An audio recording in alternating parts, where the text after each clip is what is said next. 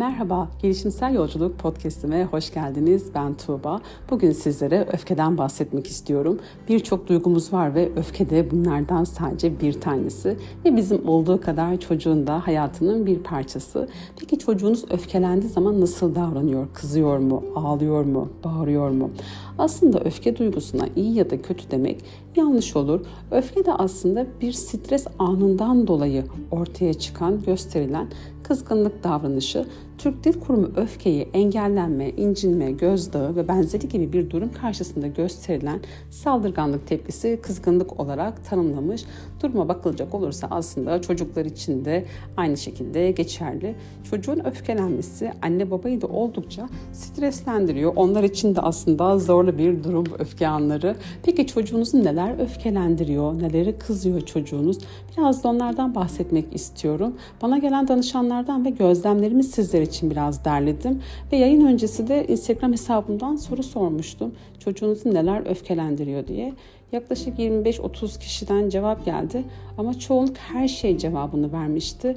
Bakalım neler öfkelendiriyor. Ben biraz sizler için derledim bazı başlıkları. Uzun süren ev ödevleri, ebeveynin vermiş olduğu sözü tutmayışı, saldırgan davranışların bazen ebeveyn tarafından ödüllendirilmesi, aile içinde görülen kavgalar, teknoloji bağımlılığının getirmiş olduğu olumsuz etkiler, tutarsız ebeveyn davranışları, çocuğun isteklerinin olmaması yani ona hayır denmesi çocuğu öfkelendiren bazı konular arasında olduğunu söyleyebilirim. Çocuğunuzun vermiş olduğu tepki onun yaşına, gelişim özelliğine ve hatta cinsiyetine göre değiştiğinde unutmayalım. Çevresel bir örnek olmasa da aslında küçük çocukların da bazen öfkelendiğini görebiliyoruz. Çünkü onların daha dünyayı tanıma, yönetme becerileri gelişmediği için gergin hissedebiliyorlar bazı durumlarda. Yere düşen oyuncağı alamadığı zaman kısıtlanmış ya da gergin hissedebilirler. Yaşın biraz büyümesiyle beraber bağımsızlaşma arzusu gelişen çocuklar birey olduğunu farkında ve cinsiyetlere düşen rolleri de aynı zamanda gözlemleyebiliyorlar. Kendi seçtiği kıyafeti giymek, istediği yere gitmek gibi bazı bazı durumlarda ebeveyni zorlayabiliyorlar. Tabi çocuklar 4-5 yaşa kadar duygularını ifade edemedikleri için bu yaşlarda daha çok dürtüsel, dürtüsel davranıyorlar. Bundan dolayı istediği bir şey ulaşamadığı zaman da öfke davranışını gösterebiliyorlar. İlkokul yıllarına geldiğimiz zaman akademik becerilerin de ön plana çıktığı bir dönem aslında. Bu dönemde artan sorumluluklar, akran ilişkileri, dersleri takip etmek ve anlamak çocukları zorlayan başlıklar arasında. Ergenlik döneminde ise meydana gelen hormonal değişimler, duygu durumlarındaki inişler çıkışlar öfke sebebi olabiliyor. Bu dönemin meydana getirdiği stres gencin öfkeli hissetmesine sebep olabilir. Aslına bakarsanız bir sürü değişken var. Yaşa göre değişiyor, cinsiyete göre değişebiliyor. Peki öneri olarak neler yapabiliriz bizler? Nasıl davranabiliriz öfke anında çocuğa? Öfke anında aslında sağlıklı bir iletişim kurmak çocuklar için zor olabilir. Çünkü çocuğunuz öfkeli olduğu anda, öfkeli olduğu için sizi duymayacaktır ya da o an iletişime kapalı olacaktır.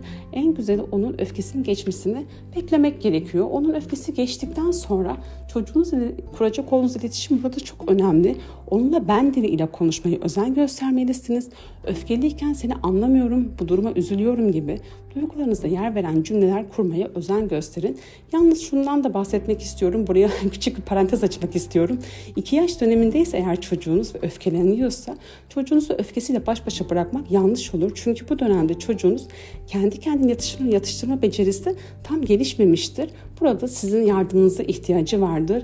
Bunu da burada belirtmek istedim. Öfkeli davranışlar kesinlikle fiziksel şiddet ile cezalandırılmamalı. Çocuğa karşı uygulanan fiziksel cezaların da öfke üzerinde öfke, e, olumsuz etkisi olduğunu lütfen unutmayın. Bazen çocuğunuz dediğini yaptırmak için de öfkeyi araç olarak kullanabiliyor. Yani siz çocuğunuza hayır dediğinizde çocuğunuz öfkelendiğini düşünelim ve öfkesini eğer araç olarak kullanıyorsa tekrar sizin hayırınız evete dönüyorsa siz aslında çocuğunuzun öfkeli davranışını ödüllendirmiş oluyorsunuz. Bunu da yapmamaya özen göstermelisiniz.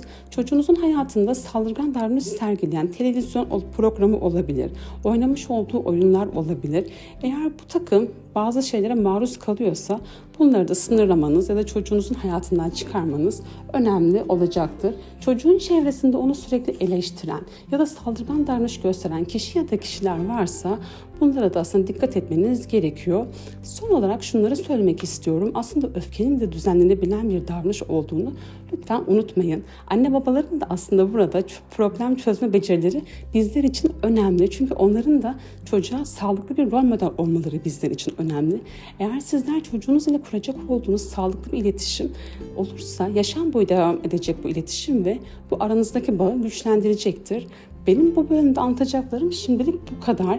Hmm, bu bölümde dilimin döndüğünce öfke nedir? Neler yapılabilir? Yaşlara göre öfke belirtilerinden biraz anlattım. Hangi yaş grubu neler yapıyor? Çocuğu neler öfkelendiriyor? Onlara biraz yer vermek istedim.